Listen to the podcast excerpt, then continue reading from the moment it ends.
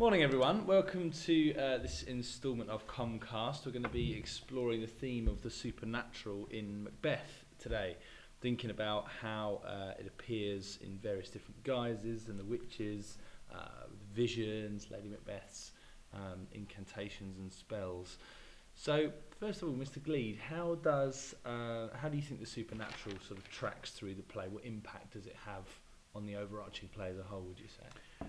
Well, I think one of the main um, one one of the main sort of purposes of the supernatural in terms of how it affects the other characters, particularly Macbeth and you know, and to an extent Lady Macbeth as well, is the um, the increase of superstition. I think Mm. I think that the idea of superstition and the supernatural are very very connected because. Macbeth is constantly worried about sort of the the universe and and, Mm. his, and his destiny Mm. um, and things like that. And I feel like because he's so conscious of that, um, you know, I mean, if you look at you know Act Three, Scene Four, when Banquo's ghost appears, um, you know, he's he's starting to become more maybe uh, susceptible um, to hallucinations regarding um, the supernatural. So I think yeah, it's it's this it's this awareness of of superstition that Shakespeare really wants to put forth as a sort of a background reason as to why um, Macbeth feels the way he does about his desire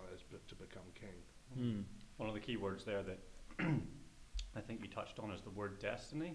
Mm. And for me, the supernatural is sort of linked with fate quite heavily Hugely. in Macbeth. Yeah. I Mm. think, particularly for me, the uh, the thing I always associate the witches with in Macbeth is a sort of classical allusion to the Sisters of Fate that weave the tapestry, Mm. and we don't know whether their sort of omniscient knowledge of or foreknowledge of events is being directly influenced by them, or whether they're simply having knowledge about future events. Um, so to me, it is it, it's one of those key um, existential questions that Macbeth has: is is he able to change his own fate, or has is is his future already written? Yeah, I think that's a Mm. really key idea because Mm. you know throughout the play, something that again intertwines with supernatural a lot is the idea of dichotomy and sort of opposites. Um, something not seeming as though it were on face value. So yeah, I think although he tries to change his fate by sort of you know trying to climb up the chain of being and commit regicide and kill Duncan and change his future path, is it preordained? Is the question, as you say. sir. and I think that's a really key question to bring up when we're thinking about the supernatural.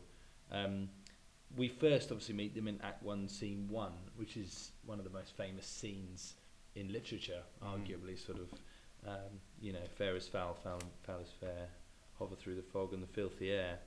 Um, so, why do you think Shakespeare chooses that scene to open the play? Well, I think Shakespeare immediately, you know, sets this play up to be about, um, you know, it, it, it, it highlights uh, an unusual atmosphere. It highlights, you know, forces of evil at work in the world, you know, and the sense of opposites. Um, that, you know, bad deeds are perceived to be good. Um, and really, it sort of, um, sort of, it, it sets the tone for some of the actions that Macbeth takes um, Mm. later on. And so, and, and I think it sets up this idea of, you know, the natural versus the supernatural, which comes um, to fruition later, I think, through, especially through the characters of Banquo and Macduff, Mm. representing the natural order of things, Mm. um, and Macbeth representing the upside down Yeah. perspective that the No, that the definitely, witches yeah. sort of set up at the beginning. Mm.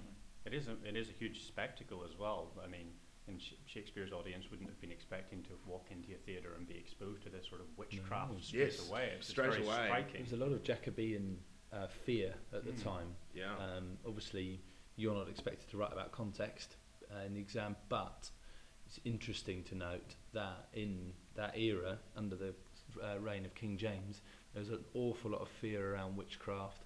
Mm. Um, women were plucked off the streets because they would do something strange and they'd be um, interrogated, tortured, executed. So um, it was at a time of great suspicion. So yes, definitely, I think a Shakespearean audience would have been amazed Just- and Just to link that in as well, um, sort of the demonisation of women, particularly powerful women, does link to what happened with Ma- Lady Macbeth as well. Definitely. Almost, this, a woman almost can't be powerful without being some level of evil and Mm. ma- Mm. malevolent. And that you know, it's very, very hard for a female character to appear powerful without sort of appearing to be on the dark side of the spectrum, so to speak. point. Speak. Mm. if you want to look at it from a slightly feminist point of view. Yeah, and, and that first scene, it, it, it really it, it foreshadows, um, you know, the evil um, th- that is about to come. You know, Mm. I mean, you've got the, the thunder and lightning that suggests, Theatricality there. yeah, Mm. absolutely, the havoc that sh- uh, Scotland's about to experience. Um, you know, the the, the witches. Um, you know, they they basically it's it's almost like they're sort of giving Macbeth an, an evil drug at the beginning of the Mm. play, Mm. um, and sort of planting this. It's a curse, isn't it? A curse. It is Yeah. absolutely a Mm. curse. It's a yeah, really good way of putting it. Absolutely. I think something structural, that this is not my analysis, something my, my students came up with, is um, the idea of rhyme. So Shakespeare uses rhyme throughout the play to allude to the supernatural and to magic. So Mm. rhyming couplets are initially used by the witches, the, the biggest sort of symbol of uh, the supernatural in the play, and that is then corroborated by Macbeth and Lady Macbeth as they slowly go through their descent into paranoia, evil, um, and murderousness. Um, so it's interesting to find those examples of rhyming couplets, for It example. does sort of sound like spell casting, Yeah. doesn't it? The way Hear it not, Duncan, together. it is a Mm. knell that summons thee to heaven or to hell. Mm. So, you know, that's Macbeth's first one. Mm. Um, so you, you see that appear throughout the play, um, and that definitely sort of links to the supernatural there. Mm. I think it's probably also important to note that um, you know the, the, the supernatural, the, the idea of the supernatural, and and you know this this curse essentially that the witches put on Macbeth. You know, it, it doesn't um, excuse his actions. No, You know, no, it's no. it's it's not the cause um, of his actions. It is Mm. it is um, it, it's his own mind that has wrapped around the idea of you Mm. know what the witches have planted in him in terms of he's going to be king. Mm. And we know this. We know that it's not you know it, it's not directly connected to the actions he takes. Exactly, Mm. because Banquo resists. Mm. Banquo says, "Oh well, that's not the you know." He, he puts it to one side because he knows it's ridiculous and he and he doesn't Mm. believe it's it's something he Mm. wants to pursue. Have we eaten of the insane root? He says. Yeah, yeah, exactly. Yeah. Yeah, so that's a really interesting point actually, because without that ambition that he had sort of latent within him, he would not necessarily have done done the deed. If Indeed. They almost become quite a convenient thing to become a symbol for Macbeth's own morality, don't they? They do. bec- if- if- in the aspect that they're sort of being blamed for setting this up or whatever, but they're really only preying on ambitions that were already there Yeah, and exactly. exacerbating what has been there since the start. Hmm. Mm. Um, so I think you know we talked a bit about the witches. Um, we've sort of touched on a little bit the impact that has on the Macbeth family. Um, I think the first time we see that really clearly is the hallucination, isn't it, with, of the dagger? Yeah. So Act two, scene one, uh, right at the end is this a dagger I see before me, the handle towards my hand. He hallucinates the dagger right in front of him, and it's pointing. It marshals him the way that he needs to go, as it, as he says. Um, why is it significant that we think that it's a dagger and not, for example, a sword? Why why would the witches, for example, conjure that image in his mind, or I why would that image appear? For me, it's because the sword is a sort of symbol of valiant combat, whereas the dagger is for more dark deeds. Definitely. If, if it were a sword, it would sort of be, you know, more single combat. or if Courageous. They, yeah, courageous, whereas a dagger is sort of Yeah. perhaps seen as more of a, a weapon of secrecy or Yeah. poison or And, and knives, knives in general, swords and daggers, uh, well, any blade is sort of perceived to be quite, quite an intimate weapon of choice. You know, it's quite a, it's a very intimate way to to kill someone, Mm. um, rather than than you know using a gun where you can sort of shoot someone from a distance. Mm, it's you know, detached, isn't it? it's, it's much yeah absolutely but a dagger is even more Mm. intimate because you have to get much closer to the subject and so maybe it Yeah. you know emphasizes the fact that you know this this death will will haunt macbeth very very closely um, Mm. as the play moves on And it's and it's interesting to note that the when he does he is uh, referred to as killing people in battle. You know, he unseamed someone from the nave to the chaps. If you remember in um, uh, that's spoken by the captain in Act One, Scene Two, um, and he, that doesn't seem to bother him. The fact that he's doing that Mm. in name of Scotland. Yeah. But when he has to use a dagger, it has a different impact. So I think it's that idea of intimacy. yeah It's a really interesting point. It's precedented before, obviously, as well. Most classical portrayals do tend to use daggers rather than Julius Julius Caesar. Caesar. Yeah. the first one that I was thinking of. Yeah. yeah, yeah definitely. indeed Um, so he hallucinates again, obviously. Um, Banquo's ghost in Act Three, Scene Four. Yeah, Act Three, Scene Four. Uh, Banquo's ghost. Um, Never shake their gory locks at me. um, and we see sort of a real mental deterioration. He's completely unable to remove the vision from his mind, hence horrible shadow, hence, and he can't get it Mhm. out of his mind. And Lady Macbeth is saying, when all's said and done, you look but on a stool. But the issue there is that he can't see past the hallucination, so it has now got control of him. Mm. Although, is it control? Perhaps not. I mean, it, the, the evil forces in this play are sort of almost inextricable from the character's own mentality. Yeah, true. We don't know to what extent they are real. Mm. I mean, were the witches just a projection at the start as well? Do they actually exist? I mean, there's a little bit of ambiguity, even though more than one character perceives them. yeah. Um, Yeah. Is it? Is it? Are they more symbolic? Are they just a, a reflection of what's going on internally? It's an um, interesting point, yeah. But um, yeah, I, I mean, we see it with Lady Macbeth as well. Whenever she starts to hallucinate with the blood as well, so it's Yeah. multiple characters having these internal struggles, which they're then projecting outwards as Mm. as hallucination. And Mm. Yeah, so when she sort of, you know, outdamned Spot in Act 5, Scene Mm. 1, um, she's sleepwalking, isn't she? She's in this sort of fugue state where she can't, again, control what she's saying because she reveals all of the secrets to the Doctor and the Gentlewoman, if you remember. Mm. The Thane of Fife had a wife, where is she now? Mhm. you know, uh, I wonder. Um, so I think that the only other aspect we haven't really touched on, which is a relatively neat segue, is Lady Macbeth's own sort of connection with the supernatural. Come, you spirits that tend of mortal thoughts. Mm. So when she in Act One, Scene Five and Seven, is sort of using her. I'm being careful what to say here because Lady Macbeth is not a witch. Let me make that really clear Yeah. to the students.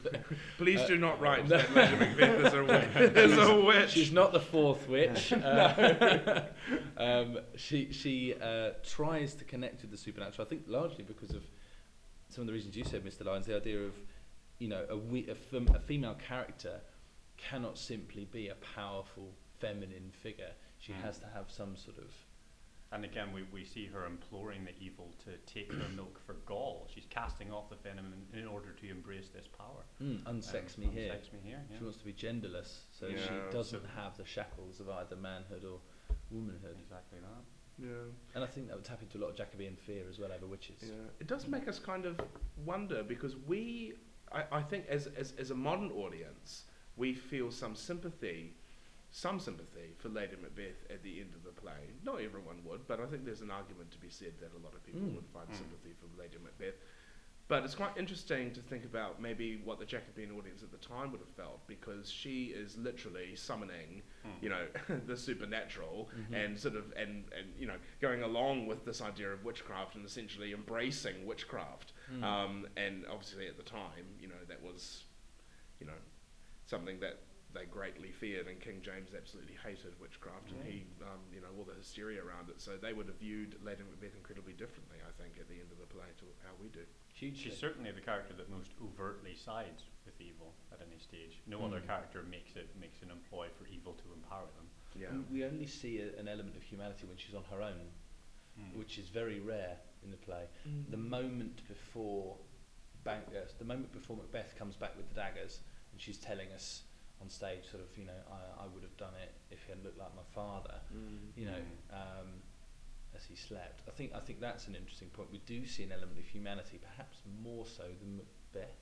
Mm. Um, something we could think about. How does supernatural link with humanity? Yeah. you know your your element of, of how humane you are. Um, so, Mr. Gleed, you touched on Banquo and Macduff earlier, Yes. Um, and that sort of juxtaposition of natural versus supernatural. Why do you think it's important for students to talk about that? Why should we talk about that? Well, I think um, you know Macbeth. Obviously, at, at at the point in the play, sort of maybe by um, the end of Act One, beginning of Act Two, uh, Macbeth has really completely embraced the supernatural, and he's really Mm. embraced this idea that he's going to become king. Mm. Um, and we can clearly see the dangerous path that that belief is sort of carrying him along. And I think the two characters that are perceived to be in the play sort of the most valiant or the most uh, with the ex- Heroic, yeah, yeah. with the most heroic, um, maybe with the exception. Well, we could probably include Malcolm in this as well. Mm. But Banquo specifically rejects the idea of the supernatural. It does. Um, and um, and the fact and and Macduff, um, you know, his he, he obviously His reject- existence opposes his very existence opposes the supernatural.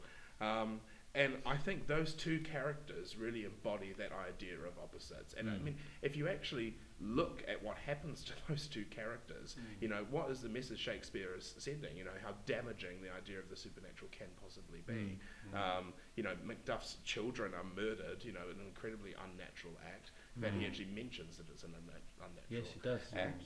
Um, and obviously Banquo uh, with you know him being murdered himself. Mm. Um, and all of these things are happening once Macbeth has become king as a result Yes. of his belief in the supernatural. Mm. Um, It's a reliance on the supernatural almost as well. absolutely, it's a reliance on the supernatural. I think in the final battle scene, when Macduff says, uh, you know, that he was untimely ripped, we realise actually the supernatural never had any power necessarily. Mm. It was all the idea that Macbeth sort of needed it to have power, so he believed in it. If that Mm. makes sense, Mm. because that was the only thing propping up his rule, which links us to the divine right of kings and the chain of being. He disrupted both of those things and was unable to keep his kingdom through his strength of character alone, and had to rely on these supernatural. Yeah, I absolutely. mean, it beings. is one of those big undetermined questions. What would have happened if the witches never said anything in the first instance? Arguably Would, nothing. would things have played out exactly the same? Quite possibly. Good question. Mm. Yeah. It's almost it's almost like one of those scenarios where um, they sort of sell you a lie by telling you the truth, sort of thing. yeah.